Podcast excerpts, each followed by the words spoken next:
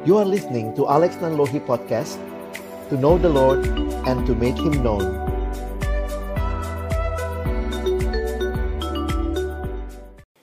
Kami datang dalam ucapan syukur di hadapanmu ya Tuhan, terima kasih banyak. Malam hari ini kami kembali boleh bersekutu memuji, memuliakan namamu dan tiba waktunya bagi kami untuk membuka firmanmu ya Tuhan. Kami mohon ketika kami membuka firmanmu, bukalah juga hati kami. Jadikanlah hati kami seperti tanah yang baik. Supaya ketika benih firmanmu ditaburkan boleh sungguh-sungguh berakar, bertumbuh, dan juga berbuah nyata di dalam hidup kami. Berkati hambamu yang menyampaikan setiap kami yang mendengar, ya Tuhan tolonglah kami semua. Agar kami bukan hanya jadi pendengar-pendengar firman yang setia, tapi mampukan dengan kuasa, dengan pertolongan dari rohmu yang kudus. Kami dimampukan menjadi pelaku-pelaku firmanmu dalam hidup kami, di dalam masa muda kami. Bersabdalah ya Tuhan, kami anak-anakmu sedia mendengarnya. Dalam satu nama yang kudus, Nama yang berkuasa, nama Tuhan kami Yesus Kristus. Kami menyerahkan pemberitaan firman-Mu. Amin. Shalom, selamat malam teman-teman sekalian. Bersyukur untuk kesempatan kita kembali boleh mendengar firman Tuhan. Dalam kesempatan malam hari ini, tema yang diberikan kepada kita adalah tentang union with Christ ya. Izinkan saya boleh share screen dulu untuk teman-teman juga bisa mengikuti tema yang penting ini. Nah, kalau memperhatikan setiap kepercayaan atau boleh dikata setiap agama punya konsep tentang keselamatan, ya. Dan saya dengar teman-teman sudah belajar lah ya konsep keselamatan ini secara khusus di dalam minggu-minggu yang sudah berlalu. Nah, di dalam teologi ya, ini biasa disebut sebagai konsep keselamatan yang diuraikan, dijabarkan di dalam tahapan, itu biasa disebut sebagai ordo salutis. Nah, apa itu? Sederhananya, ordo salutis adalah dari bahasa Latin, ordo itu urutan, salutis dikaitkan dengan salvation, keselamatan. Jadi bagaimana urutan keselamatan ketika Allah menyelamatkan kita apa yang terjadi? Nah, jadi ini menarik ya kalau kalian mungkin sejak remaja tertarik dengan pemahaman-pemahaman yang mendalam dan saya pikir juga kita harus memahami iman kita dengan dalam ya dengan baik.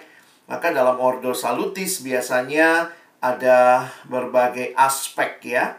Nah, kita mungkin nanti bisa uh, belajar sendiri lagi ya. Paling tidak ada 10 bagian ini. Tergantung buku apa yang dipakai ya. Dalam buku-buku teologi juga ada yang biasanya membahas terpisah ataupun membahasnya uh, mungkin uh, di dalam urutan yang uh, tercakup ini ya. Tapi secara sederhana kalau kalian perhatikan sebenarnya yang kita bahas malam ini yang ketiga, nah saya melihat ini jadi satu bagian yang uh, penting untuk memahami seluruhnya, ya. Nanti nanti uh, Ko Alex coba tolong teman-teman untuk melihat begitu ya. Kenapa union with Christ ini bisa dikatakan sebagai bagian yang penting karena memahami yang lainnya itu kita nikmati di dalam kesatuan dengan Kristus ya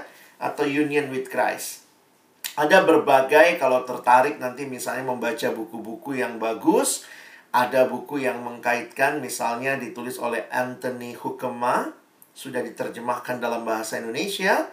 Nah, Anthony Hukema menulis uh, buku bahasa Inggrisnya itu Saved by Grace. Nah, dia sedikit banyak melihat pendekatan Ordo Salutis ini terlalu bertahap ya, sehingga Anthony Hukuma mengusulkan pendekatan yang sifatnya lebih dia menggunakan istilah multifaset. Jadi dia melihat bahwa ini adalah sebuah pengalaman keselamatan yang utuh. Jadi tidak terpisah satu sama lain ya. Kalau kita membayangkan secara sederhana tuh satu paket. Kalau kita selamat maka terjadi semua ini nih ya. Nomor satu sampai nomor yang ke-10. Baik yang kita nikmati sekarang maupun yang akan datang. Karena keselamatan kita itu mencakup aspek past, present, and future. Ya, Nah, jadi kita perlu memahami, jangan sampai kita orang Kristen nggak ngerti apa sih artinya diselamatkan. Nah, malam ini kita melihat satu istilah yaitu union with Christ. Ya, sebelumnya saya dengar kalian sudah bahas soal election, ya, tentu di, di dalamnya terkait beberapa hal yang lain. Nah, saya ingin mencoba menegaskan ulang beberapa hal yang kok Alex pikir kita perlu pahami sama-sama ya. Yang pertama, bahwa yang namanya karya keselamatan itu adalah anugerah Allah semata. Kalau kalian melihat dalam Ordo Salutis ini, mulai dari predestination Allah menetapkan, Allah memilih, kita lihat terus sampai glorification itu semua adalah karyanya Allah. Kenapa? Karena secara sederhana kita memahami bahwa manusia di dalam dosa tidak dapat menyelamatkan dirinya sendiri. Karena itu kita melihat bahwa karya keselamatan itu adalah anugerah Allah semata, bukan karena perbuatan baik kita. Jadi, di sinilah kita melihat, kalau demikian, saya bisa selamat, engkau bisa selamat, itu karyanya siapa? Karyanya Tuhan. Makanya bukan kita yang juru selamatnya. Kalau kamu yang menyelamatkan dirimu sendiri, maka kamu harus dikasih gelar juru selamat. Tidak. Tetap di dalamnya kita memahami Yesuslah juru selamat. Jadi keselamatan di dalam kekristenan beda sekali dengan pemahaman kepercayaan yang lain. Karena keselamatan kita bukan apa yang kita lakukan bagi Tuhan. Tapi apa yang Kristus lakukan bagi kita. Ya. Nah, kita akan melihat bagaimana bisa mengalami keselamatan ini. Di situlah pentingnya memahami tentang union with Christ. Teman-teman tahu sama mengalami itu dua hal yang berbeda. Yang menarik, kita tahu keselamatan, tetapi kita mengalami keselamatan. Nah, menarik sekali, Ordo Salutis memberikan kepada kita bukan hanya pemahaman, tetapi juga union with Christ menjadi pengalaman dengan Kristus. Di mana itu kita temukan? Di tulisan-tulisan rasuli secara khusus, kalian nanti bisa lihat ya. Banyak sekali tulisan-tulisan rasuli, khususnya surat-surat, yang di dalamnya menyatakan bagaimana kita bisa menikmati keselamatan itu. Malam ini kita akan membahas hanya satu bagian saja. Efesus pasal 1 ayat 1 sampai 14 ya. Kenapa? Karena ini adalah sebuah pujian, ucapan syukur, thanksgiving yang dinaikkan oleh Paulus karena karya keselamatan Allah, ya. Nah, Kak Alex ingin waktu kita membacanya, kita sense begini ya. Karena hari ini kita bicara union with Christ atau bahasa Indonesianya bersatu dengan Kristus, dipersatukan dengan Kristus atau hal itu kita akan lihat dalam bacaan kita. Jadi nanti sambil membaca, kalian perhatikan yang ada kata dalamnya ya. Wah, itu diulang-ulang. Kita lihat mulai dari ayat 1 ya. Nah, sekarang Kak Alex yang akan bacakan, kalian nanti bisa ikuti ya, tapi perhatikan sense yang ada kata dalam karena itu kata kuncinya ya. Dari Paulus Rasul Kristus Yesus oleh kehendak Allah kepada orang-orang kudus di Efesus, orang-orang percaya dalam Kristus Yesus, kasih karunia dan damai sejahtera dari Allah Bapa kita dan dari Tuhan Yesus Kristus menyertai kamu. Ayat 3. Terpujilah Allah dan Bapa Tuhan kita Yesus Kristus yang telah yang yang dalam Kristus telah mengaruniakan kepada kita segala berkat rohani di dalam sorga. Sebab di dalam Dia Allah telah memilih kita sebelum dunia dijadikan supaya kita kudus dan tak bercacat di hadapannya. Dalam kasih, ia telah menentukan kita dari semula oleh Yesus Kristus untuk menjadi anak-anaknya sesuai dengan kerelaan kehendaknya, supaya terpujilah kasih karunia-Nya yang mulia yang dikaruniakannya kepada kita di dalam Dia yang dikasihinya. Sebab di dalam Dia dan oleh darahnya kita beroleh penebusan, yaitu pengampunan dosa menurut kekayaan kasih karunia-Nya yang dilimpahkannya kepada kita dalam segala hikmat dan pengertian. Sebab ia telah menyatakan rahasia kehendaknya kepada kita. Sesuai dengan rencana kerelaannya. Yaitu rencana kerelaan yang dari semula telah ditetapkannya di dalam Kristus. Sebagai persiapan kegenapan waktu untuk mempersatukan dalam Kristus sebagai kepala segala sesuatu, baik yang di sorga maupun yang di bumi. Aku katakan di dalam Kristus, nah ini frasa kuncinya ya. Aku katakan di dalam Kristus karena di dalam dialah kami mendapat bagian yang dijanjikan. Kami yang dari semula ditentukan untuk menerima bagian itu sesuai dengan maksud Allah yang di dalam segala sesuatu bekerja menurut keputusan kehendaknya supaya kami yang sebelumnya telah menaruh harapan pada Kristus boleh menjadi puji-pujian bagi kemuliaannya. Dua ayat terakhir. Di dalam dia, kamu juga, karena kamu telah mendengar firman kebenaran yaitu Injil keselamatanmu, di dalam dia kamu juga, ketika kamu percaya dimateraikan dengan roh kudus yang dijanjikannya itu, dan roh kudus itu adalah jaminan bagian kita sampai kita memperoleh seluruhnya yaitu penebusan yang menjadikan kita milik Allah untuk memuji kemuliaannya.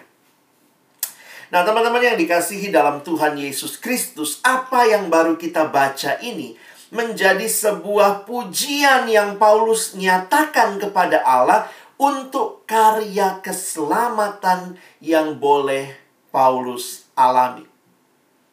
Karya keselamatan itu menyeluruh. Tadi Kak Alex sudah bilang baik itu dulu, sekarang, dan akan datang. Kalau kita pakai bahasa teologisnya, kita telah dibenarkan. Itu namanya justification. Tadinya kita berdosa, salah, tapi kita dibenarkan, justified, dan kita dinyatakan benar, dinyatakan kudus. Now, yang sekarang Keselamatan aspeknya apa? Terjadi proses pengudusan. Bahasa uh, teologisnya sanctification, pengudusan. Kalau justification pembenaran, sanctification pengudusan dan kita dijanjikan pasti akan sampai akhirnya yaitu glorification. Ya. Coba lihat ayat 13 tadi. Kalian kalau sadari ayat ini menarik ya.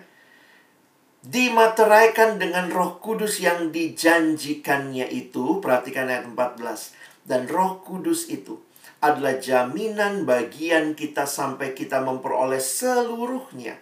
Yaitu penebusan yang menjadikan kita milik Allah untuk memuji kemuliaannya. Jadi teman-teman sekali lagi kalau kita melihat konsep keselamatan dalam kekristenan ini mencakup baik dulu, sekarang dan akan datang. Maksudnya bahwa Allah mulai dengan membenarkan kita, Allah menguduskan kita, dan kemudian Allah akan memuliakan kita dalam kekudusannya. Kita pasti sampai pada akhirnya. Keselamatan kekristenan itu pasti teman-teman, bukan mudah-mudahan. Ya.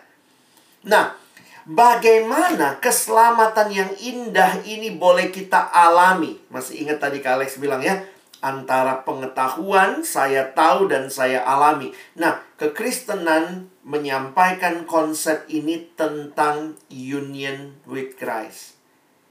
Bagaimana saya mengalami itu semua? Jawabannya ada yang kita sudah baca tadi di dalam Efesus 1. Perhatikan. Sepanjang Efesus 1 ayat 1 sampai 14 sangat ditekankan bahwa kita menerima berkat-berkat ilahi itu di dalam Yesus Kristus. Di dalam kesatuan dengan Kristus. Itulah sebenarnya konsep union with Christ. Kita nggak menerima itu di luar Yesus, tapi di dalam Yesus.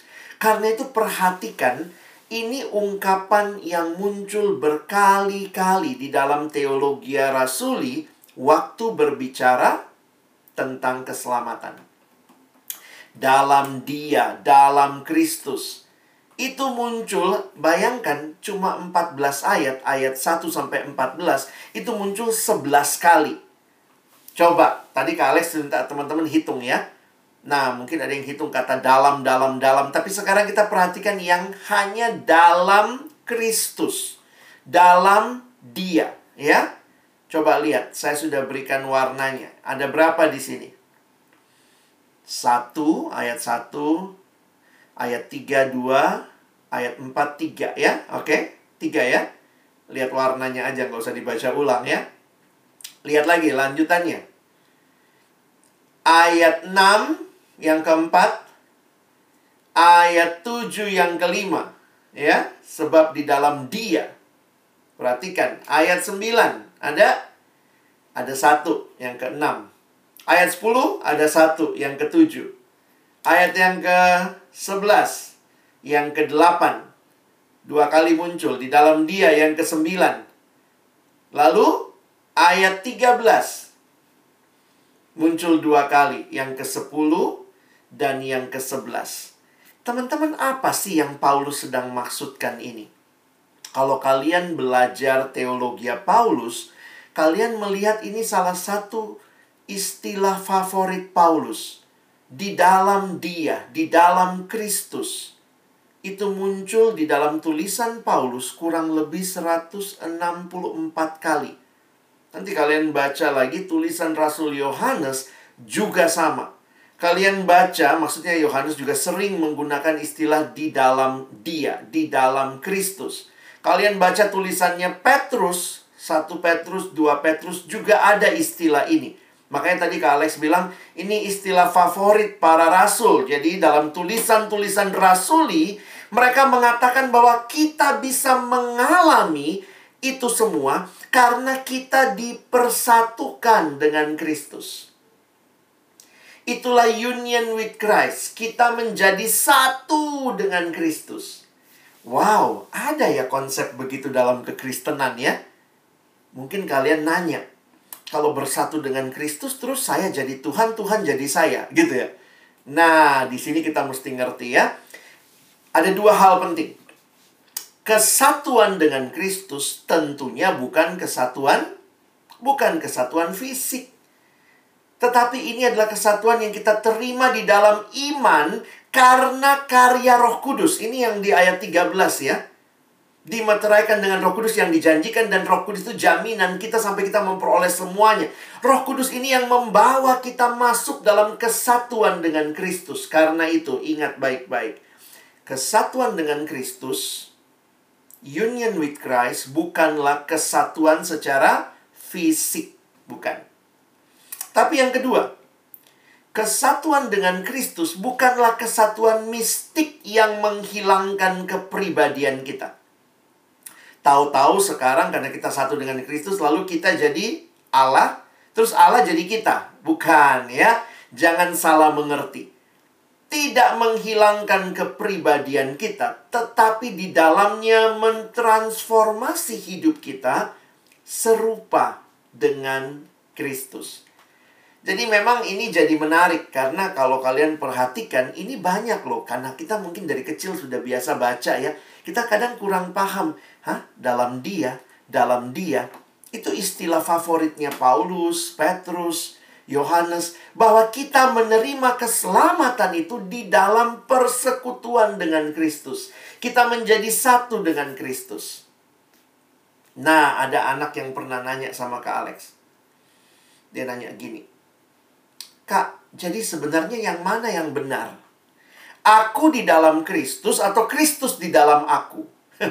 Kalau kamu berpikirnya model fisik, maka kalau saya dalam Kristus berarti Kristusnya besar.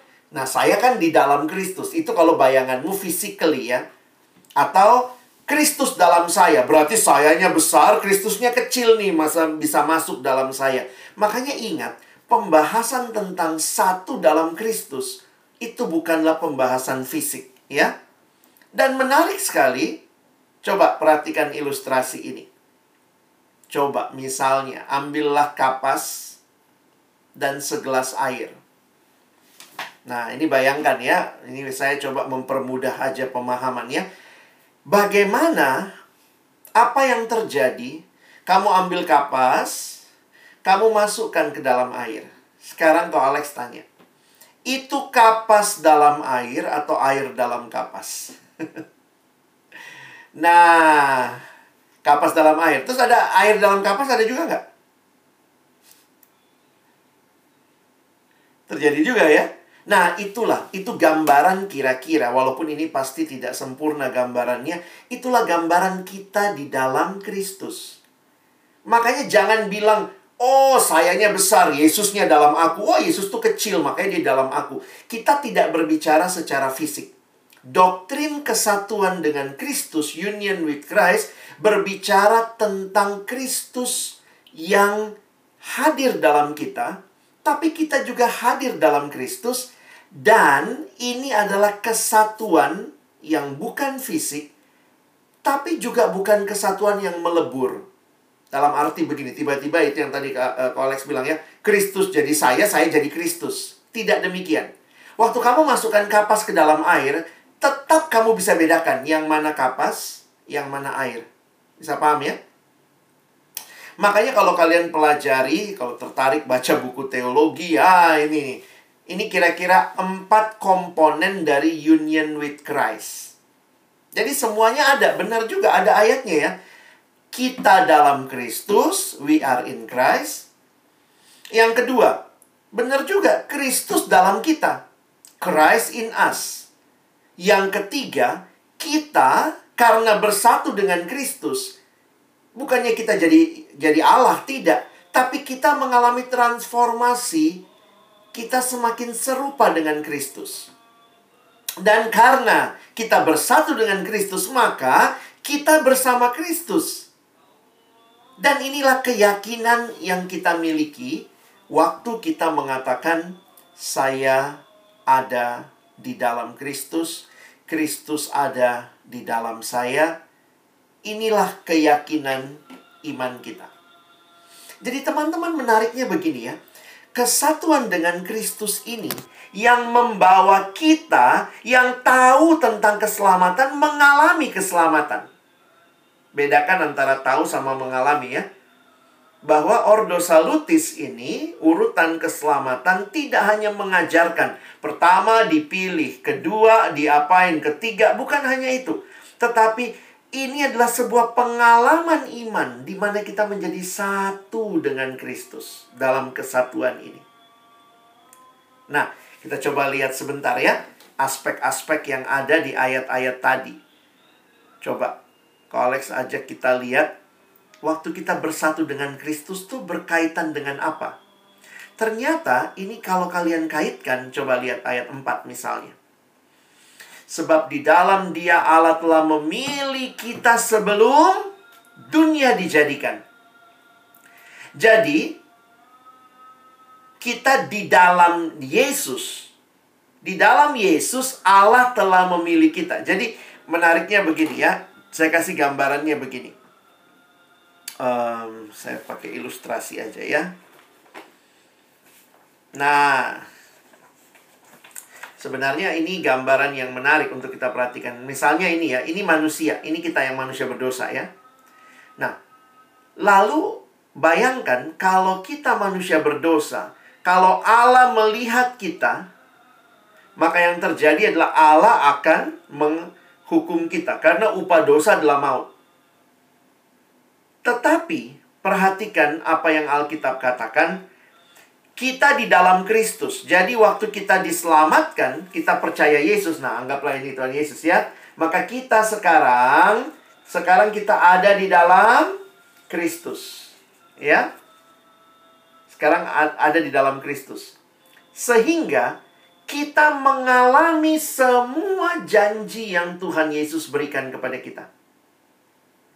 Kita menjadi satu dengan Kristus dan itu membawa kita mengalami janjinya Tuhan, rencananya yang indah. Dan perhatikan ayat 4 ini ya. Dikasih tahu sama kita bahwa ternyata Allah memilih kita sebelum dunia dijadikan. Perhatikan ayat 9 dan 10. Alex bacakan ayat 9 ya, karena ini bagi saya jadi ngerti ya bahwa waktu saya dipersatukan dengan Kristus, union with Christ mengingatkan saya bahwa ada rencana Allah yang telah membawa saya dalam relasi dengan Kristus. Lihat ayat 9. Yaitu rencana kerelaan yang dari semula telah ditetapkannya dalam Kristus. Tapi bukan hanya dari semula. Perhatikan ayat 10 sebagai persiapan kegenapan waktu untuk mempersatukan dalam Kristus sebagai kepala segala sesuatu baik yang di sorga maupun yang di bumi. Teman-teman mengerti ayat ini, baik ayat 4, ayat 4 bicara permulaannya, kita dipilih sebelum dunia dijadikan. Tetapi ayat 9 dan 10 berbicara bahwa ini adalah kesiapan kita untuk sampai pada akhirnya. Jadi lihat ya, dari awal sampai akhir, karena kita bersatu dengan Kristus, maka kita ada di dalam rencana Allah yang kekal. Wah, itu indah sekali. Kadang-kadang orang-orang muda suka merasa, "Wah, saya ini kenapa ada dalam dunia? Tuhan, kenapa ciptakan saya seolah-olah kehadiran kita di dalam dunia itu adalah sebuah kecelakaan?" Mungkin kita rasa apa sih tujuannya saya hidup dalam dunia. Tetapi ayat-ayat ini mengingatkan kita. Teman-temanku, di dalam Kristus engkau punya hidup yang ada di dalam rencana Allah yang dia rencanakan sejak kekekalan dan rencana yang akan sampai kegenapannya. Paling sebel bikin rencana tapi nggak kejadian ya. Aduh, udah janji mau jalan-jalan, eh nggak bisa pandemi. Wah, banyak rencana ketunda. Tapi ingat, Tuhan punya rencana yang kekal dan Tuhan sanggup menggenapkan sampai waktu terakhir. Gambaran mempersatukan dalam Kristus sebagai kepala segala sesuatu yang di sorga dan di bumi. Ini kan gambaran akhir zaman ya ketika sorga dan bumi akan menyatu di dalam Kristus sebagai kepala. Maka perhatikan, mengerti doktrin ini. Jadi kadang-kadang ada pikir gini, ngapain sih belajar doktrin begini buat apaan kok? Ha, union with Christ capek banget sih mikirnya. Tapi ingatlah waktu engkau dipersatukan dengan Kristus. Itu adalah karya Tuhan melalui roh kudus. Membawa kita dalam kesatuan dengan Kristus. Kita ada dalam Kristus. Kristus ada di dalam kita. Membawa kita menyadari bahwa Allah punya rencana. Kalau kamu selama ini merasa hidupmu nggak ada arahnya, sia-sia, tanyalah sama Tuhan yang sudah merencanakan semua yang indah ini. Dan itu kita nikmati ketika kita dipersatukan dengan Kristus. Nah, ini aspek pertama yang Ko Alex ingin bahas sebagai aplikasi dari kesatuan dengan Kristus ini ya. Nah, tapi yang kedua, nah ini menarik juga nih. Waktu kita dipersatukan dengan Kristus, perhatikan kita itu, nah lihat ayatnya ya. Dalam kasih, ia telah menentukan kita dari semula oleh Yesus Kristus untuk menjadi anak-anaknya sesuai kerelaan kehendaknya. Jadi ternyata Tuhan yang punya rencana, rencananya apa? Supaya kita jadi anak-anaknya. Dipersatukan dengan Kristus berarti apa yang Tuhan rindukan supaya engkau dan saya menjadi anak-anaknya itu terjadi. Makanya perhatikan ya istilah-istilah di Alkitab Allah melahirbarukan kita. Jadi kita seperti anak yang dilahirkan kembali, dilahirkan baru. Termasuk waktu Allah memilih kita untuk menjadi anak-anaknya. Kalau kita belajar election, lihat ayat 4 ya. Sebab di dalam dia Allah telah memilih kita sebelum dunia dijadikan. Untuk apa? Kadang-kadang orang berhenti di ayat depannya. Wah, saya dipilih Allah. Wah, saya dipilih Allah. Jangan lupa Tuhan pilih kamu untuk sebuah tujuan. Ada tujuannya ayat 4. Supaya kita kudus dan tak bercacat di hadapannya. Mungkin kamu bilang, tapi bagaimana kok? Gimana saya hidup sebagai anak Tuhan? Bagaimana saya bisa hidup tak bercacat? Itu dimungkinkan karena kamu mengalami kesatuan dengan Kristus. Dalam dirimu sendiri engkau tidak sanggup. Tetapi dalam kesatuan dengan Kristus, union with Christ, kita dimampukan untuk hidup sebagai anak-anak Tuhan. Coba lihat, Rasul Yohanes bilangnya begini. 1 Yohanes 2 ayat 6. Barang siapa mengatakan bahwa ia ada di dalam dia, nah ini lihat ya. Yohanes juga kata favoritnya itu di dalam dia, maka ia wajib hidup sama seperti Kristus telah hidup. Kesatuan dengan Kristus bukan hanya wow ada rencana besar, tapi kesatuan dengan Kristus membawa kita hidup sebagai anak-anak Tuhan yang tujuannya adalah jelas untuk hidup memuliakan Tuhan. Apa itu hidup yang memuliakan Tuhan? Ya hidup yang baru. Bukan lagi hidup yang terikat dengan dosa. Ada hidup yang baru, orientasi hidup yang baru, nilai-nilai kehidupan yang baru. Karena itu dipersatukan dengan Kristus itu membuat kita sadar rencana Tuhan, membuat kita sadar kita anak-anak Tuhan, kita dimampukan hidup sebagai anak-anak Tuhan. Nah, salah satu bagian yang paling jelas menurut saya juga sudah dibacakan tadi di awal ya oleh MC kita. Mari kok Alex jelasin sebentar sebagai bagian kalian bisa mengerti hal ini ya. Roma pasal 6 ayat 9 sampai 11 ini juga salah satu ayat yang sangat jelas berbicara tentang kesatuan dengan Kristus. Coba kita lihat ya. Paulus mengatakan kalimat ini ayat 9. Perhatikan. Karena kita tahu bahwa Kristus sesudah ia bangkit dari antara orang mati, tidak mati lagi. Maut tidak berkuasa lagi atas dia. Oke? Okay? Nah, perhatikan ayat 10 kan. Sebab kematiannya, berarti kematian Yesus adalah kematian terhadap dosa.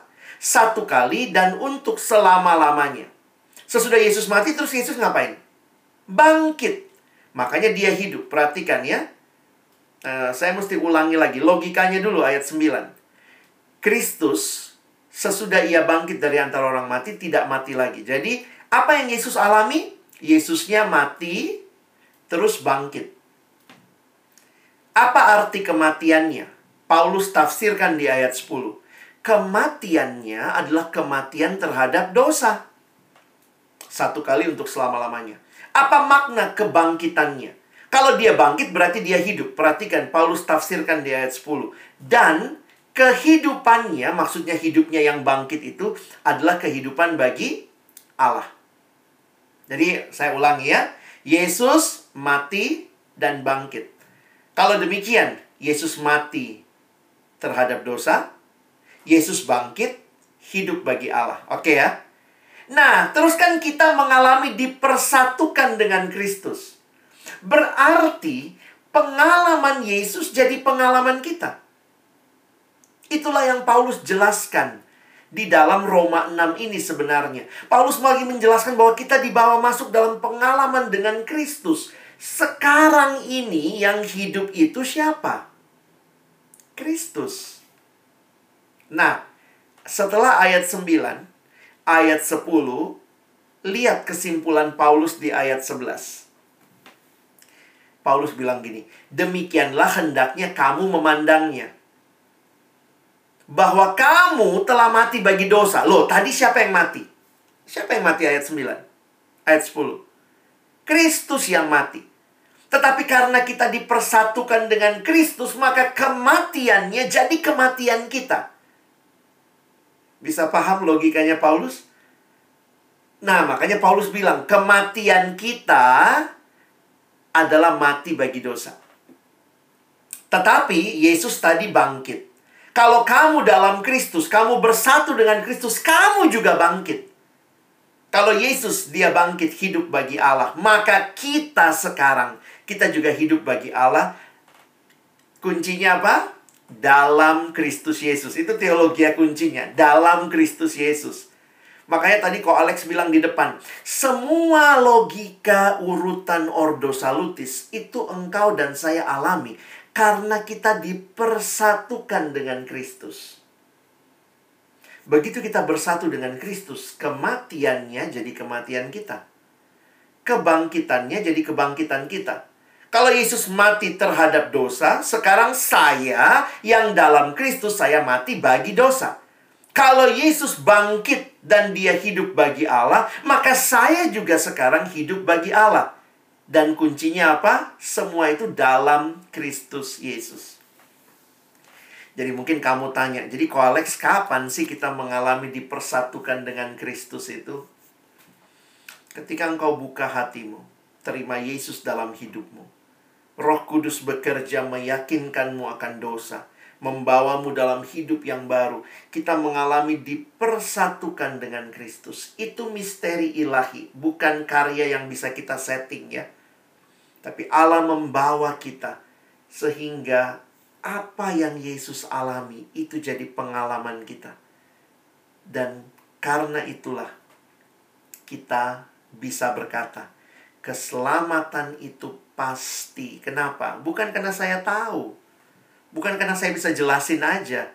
Saya tahu saya bisa jelasin, tapi karena keselamatan itu saya alami. Teman-teman, banyak orang bisa ngomong begini ya. Yesus mati. Semua juga bisa ngomong, Yesus mati. Bisa juga ngomong, Yesus bangkit. Tapi kita anak-anak Tuhan, kita orang percaya, kita bisa ngomong apa? Yesus mati bagiku. Yesus bangkit bagiku. Dalam pengalaman itu, kita dibawa menikmati anugerah yang indah itu. Jadi bagaimana hidup yang bersatu dengan Kristus? Ya, jelas dulu posisimu di mana, ya. Ini generasi GPS, posisi sangat penting. Kamu di dalam dosa atau dalam Kristus nih? Kalau kamu katakan saya di dalam Kristus, maka ingat, kalau kamu dalam Kristus, bagaimana hidupmu meresponi dosa. Apakah kamu masih main-main sama dosa? Kalau masih main-main sama dosa berarti belum karena tadi ya, kalau kita bersatu dengan Kristus, maka sebenarnya kematian Kristus jadi kematian kita, kebangkitan Kristus jadi kebangkitan kita. Berarti saya tidak akan hidup lagi menikmati dosa. Masih bisa jatuh dalam dosa, masih bisa. Tetapi saya tidak akan pernah merasa nyaman dengan itu. Saya akan terus ingin keluar dari situ. Kenapa? Karena sekarang saya sudah bersatu dengan Kristus. Ya. Makanya seorang teolog namanya John Stott bilang begini. Sin and the child of God are incompatible. They may occasion, occasionally meet, but they cannot live together in harmony. Maksudnya apa? Dosa dan anak Tuhan itu tidak bisa compatible. Nggak bisa jalan bareng. Ah, kamu gandengan tangan sama dosa. John Stott bilang, dosa dan anak Tuhan bisa ketemu sekali-sekali karena memang kita masih mungkin berdosa, tetapi nggak bisa hidup bersama. Kamu nggak bisa bilang, saya anak Tuhan dan saya hidup menikmati dosa. Nggak bisa. Kalau kamu sungguh-sungguh anak Tuhan, berarti kamu telah bersatu dengan Kristus, maka kamu pasti tidak akan nyaman berdosa. Masih bisa jatuh dalam dosa, masih bisa. Tapi kamu gak akan nyaman. Karena itu kamu akan bangkit datang sama Tuhan. Kalau kita bersatu dengan Kristus, maka kita akan mirip siapa? Ya makin mirip Yesus lah ya. Kadang-kadang kok Alex suka nanya sama anak remaja gitu. Ada nggak ya kira-kira orang tuamu yang bangga? Wih anakku makin mirip tetangga loh. Oh, saya lihat atau orang tua bilang sama anaknya, "Nah, papa bangga sekali lihat hidungmu. Hidungmu makin mirip tante di seberang jalan." Anak Tuhan kalau makin mirip dunia itu nggak kompatibel ya. Pasti orang tua yang normal itu akan senang anaknya mirip dia. Maka apa yang harus terjadi kalau kamu bersatu dengan Kristus? Ada perubahan, makin hari makin serupa Yesus. Bertumbuh dan ingat ya, sebagai penutup, Alex mau ingatkan. Tuhan kasih tiga hal buat kita bertumbuh. Sebagai anak-anak Tuhan yang telah bersatu dengan Kristus, Tuhan kasih kita roh kudus. Roh kudus diam di hati setiap kita yang percaya. Tuhan kasih kita firmannya. Menuntun hidup kita makin hari makin kudus. Dan Tuhan kasih komunitas. Ya nikmati nih ya. Jangan berpikir wah kita punya komisi remaja. Ini wadah komunitas yang Tuhan berikan untuk engkau dan saya bertumbuh di dalam hidup semakin serupa Kristus. Saya harap pemahaman ini menolong kita melihat ya bagaimana hidup bersatu dengan Kristus itu menjadi sebuah pengalaman keselamatan yang indah.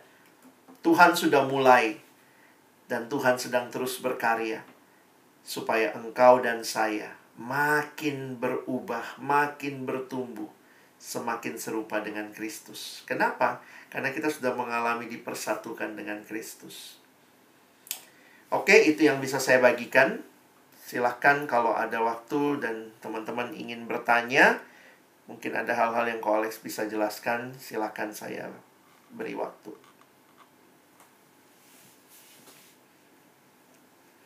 Oke ya, dari jelasin ya. Kadang-kadang nggak sakit kepala kan ya. Dengar ya. Jadi uh, ya nggak apa-apa ya. Ini pemahaman ini sebuah apa ya, sesuatu yang sangat dasar dalam Alkitab. Sering ditulis, tapi kita kagak paham ya, Alex ya. Iya betul. Saya dari kecil juga nggak paham maksudnya saya nyemplung Yesus itu kolam, terus saya nyemplung dalam, maksud gimana? Yesus kan oh pribadi, kenapa jadi saya nyemplung ke dalam Yesus? Iya, Atau iya. gimana gitu. Jadi eh, sering ya eh, kita juga masih bingung gitu tinggal dalam Yesus Yesusnya rumah saya tinggal dalam dia atau gimana gitu. Jadi i- mungkin gimana ya bang Alex ya? Hmm. Eh, itu kan bahasa zaman dulu ya maksudnya itu kan ya. Zamannya Paulus ya atau memang itu berlaku sampai sekarang juga. Kita tetap gunakan tinggal dalam Yesus gitu. Atau gimana bang Alex? Mungkin itu memulai dulu. Hmm. rekan-rekan mau bertanya silakan ya mau bertanya mau tulis mau kolom tanya lah apa yang tidak paham ya Ya, saya saya pribadi melihatnya tetap karena itu bahasa yang digunakan di Alkitab. Ya, Yesus menggunakan istilah di Yohanes, "Tinggallah di dalam aku dan firmanku di dalam kamu." Tetapi kalau kita boleh pakai pemahaman itu semua adalah kesatuan spiritual. Jadi makanya tadi saya jelasin ya, teman-teman jangan ngerti ini sebagai sebuah pemahaman kesatuan fisik. Makanya jadi nanya, yang mana yang lebih besar? Yesusnya rumahkah? Itu karena kita bayangannya fisik. Tapi ini kesatuan spiritual. Tapi saya juga nggak mau kita jatuh dalam mistis. Karena sekarang kan begitu, nonton film superhero, nonton drama Korea, drama-drama Thailand, tahu-tahu nanti ada setannya masuk gitu. Apakah kita kayak begitu tiba-tiba nanti dia jadi orang lain begitu? Enggak. Makanya ini ini memang di dalam uh, kekristenan spiritual union itu ditandai dengan sebuah kesatuan yang transformatif. Saya lebih suka pakai istilah itu.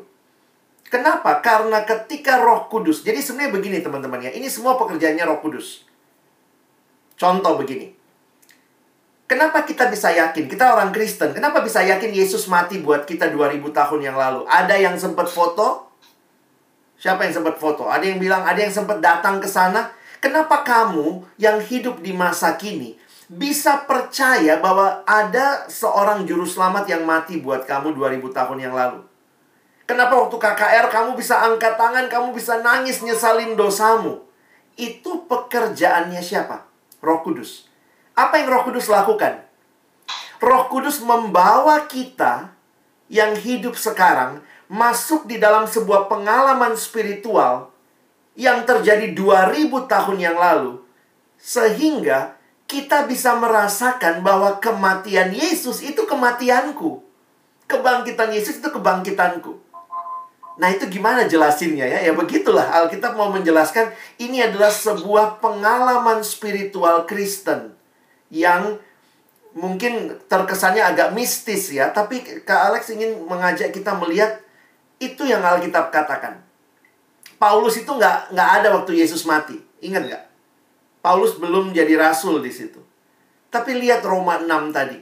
Dia merasa waktu dia percaya Yesus, dia masuk dalam kesatuan dengan Kristus. Nah, kesatuan dengan Kristus itu indah sekali. Membuat kita bisa mengalami semua janji Tuhan, kepastian. Nah, itu kalau baca Efesus 1 sebenarnya masih lebih banyak lagi sih ya. Tapi kira-kira itu penjelasan sederhananya.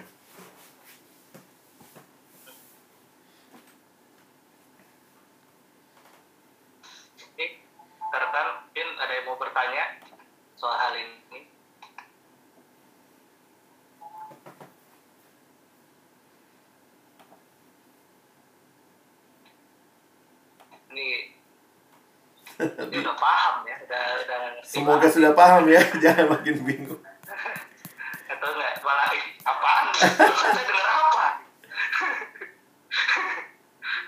Kita kebanyakan nonton film superhero sekarang tuh kayak rohnya siapa masuk dalam kita. Jadi kayaknya menjelaskan union with Christ bagi saya memang nggak mudah buat generasi ini. Iya, iya. Tapi kalau bisa ditandai berarti kehidupan sehari-hari saat teduh gitu ya, Bang Alex ya. Iya, teduh atau ada nggak sih lebih spesifik lagi hati yang makin spesifik menunjukkan kita itu sudah di dalam Kristus itu hati yang lebih lebih lagi daripada ya mungkin sehari-hari saat teduh aja baca kita yang lebih dari tentunya itu ya. eh, saya senang dengan sebenarnya kalau kita bahas Ordo Salutis ada juga soal adoption ya tentang diangkat jadi anak. Dan itu tadi yang saya coba jelaskan. Kita jadi anak-anak Allah. Nah, anak-anak Allah itu sebuah proses seumur hidup. di mana anak Allah tentunya suka dong dengerin firman bapaknya. Nah, makanya kayak kita saat teduh, doa, anak Allah akan senang bersekutu dengan sesama anak-anak Allah. Makanya kita menikmati komunitas, kita nggak lari kalau diajak kebaktian begitu ya. Anak Allah tuh senang menolong sesama, maka kita juga bisa jadi berkat buat sesama. Jadi sebenarnya ciri anak Allah itu itu sebenarnya hal-hal yang menunjukkan bahwa kita telah bersatu dengan Tuhan, kita akan mau hidup seperti Tuhan. Masih ingat ayat tadi? Barang siapa yang mengatakan ia ada dalam Kristus, ia wajib hidup sama seperti Kristus hidup. Bagi saya, jangan cuma rajin saat teduh, tapi tetap aja bohong. Rajin saat teduh, tapi mungkin ternyata hidup sehari-harinya di rumah nggak jadi berkat. Harusnya keseluruhan hidup kita mengalami perubahan. Mungkin begitu ya.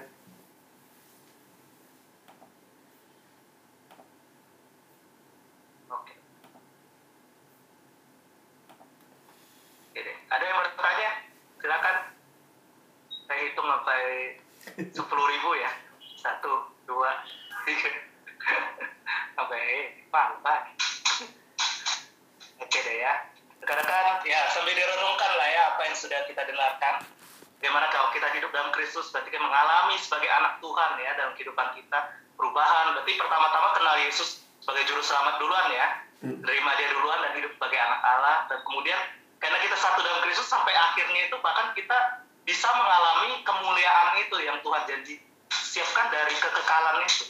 Gitu. Jadi sampai jauh banget gitu kesatuan dengan Kristus itu ya bang ya. Iya betul. Ini ini bukan hanya dipahami ya, harus dialami. Karena itu kalau yang belum terima Yesus, buka hatimu terima Yesus supaya kau ngalamin tuh kesatuan dengan Kristus ya. Baik, mari kita berdoa. Tuhan tolong kami yang sudah mendengarkan firman-Mu, mendengarkan sebuah penjelasan yang mungkin tidak lazim bagi anak-anak zaman sekarang, terkesan mistis. Tetapi di dalam Kristus itu sebuah realita pengalaman rohani yang nyata. Pengalaman rohani yang membawa kami bisa melihat apa yang Kristus lakukan itu benar untuk kami. Dan akhirnya kami pun meyakini dan hidup di dalam engkau, hidup sebagai anak-anakmu dengan sebuah pengharapan bahwa engkau pasti akan menggenapkan segala sesuatu sampai pada akhirnya. Kami sungguh berdoa, tolong kami yang mendengarkan firman-Mu hari ini. Kalau kami belum sungguh-sungguh buka hati terima Yesus, biarlah kami boleh bertobat sungguh-sungguh, membuka hati menerima Engkau. Dan jika kami sudah ada di dalam Engkau, tolong kami ya Tuhan, untuk makin menikmati keindahan hidup bersekutu dengan Tuhan. Sekali lagi hamba berdoa bagi adik-adikku, para remaja yang terus rindu hidup di dalam Engkau. Berkati mereka. Tolong mereka untuk bukan hidup menyenangkan diri mereka sendiri, tetapi hidup menyenangkan Tuhan. Kami bersyukur. Terima kasih dalam nama Yesus kami sudah berdoa. Amin.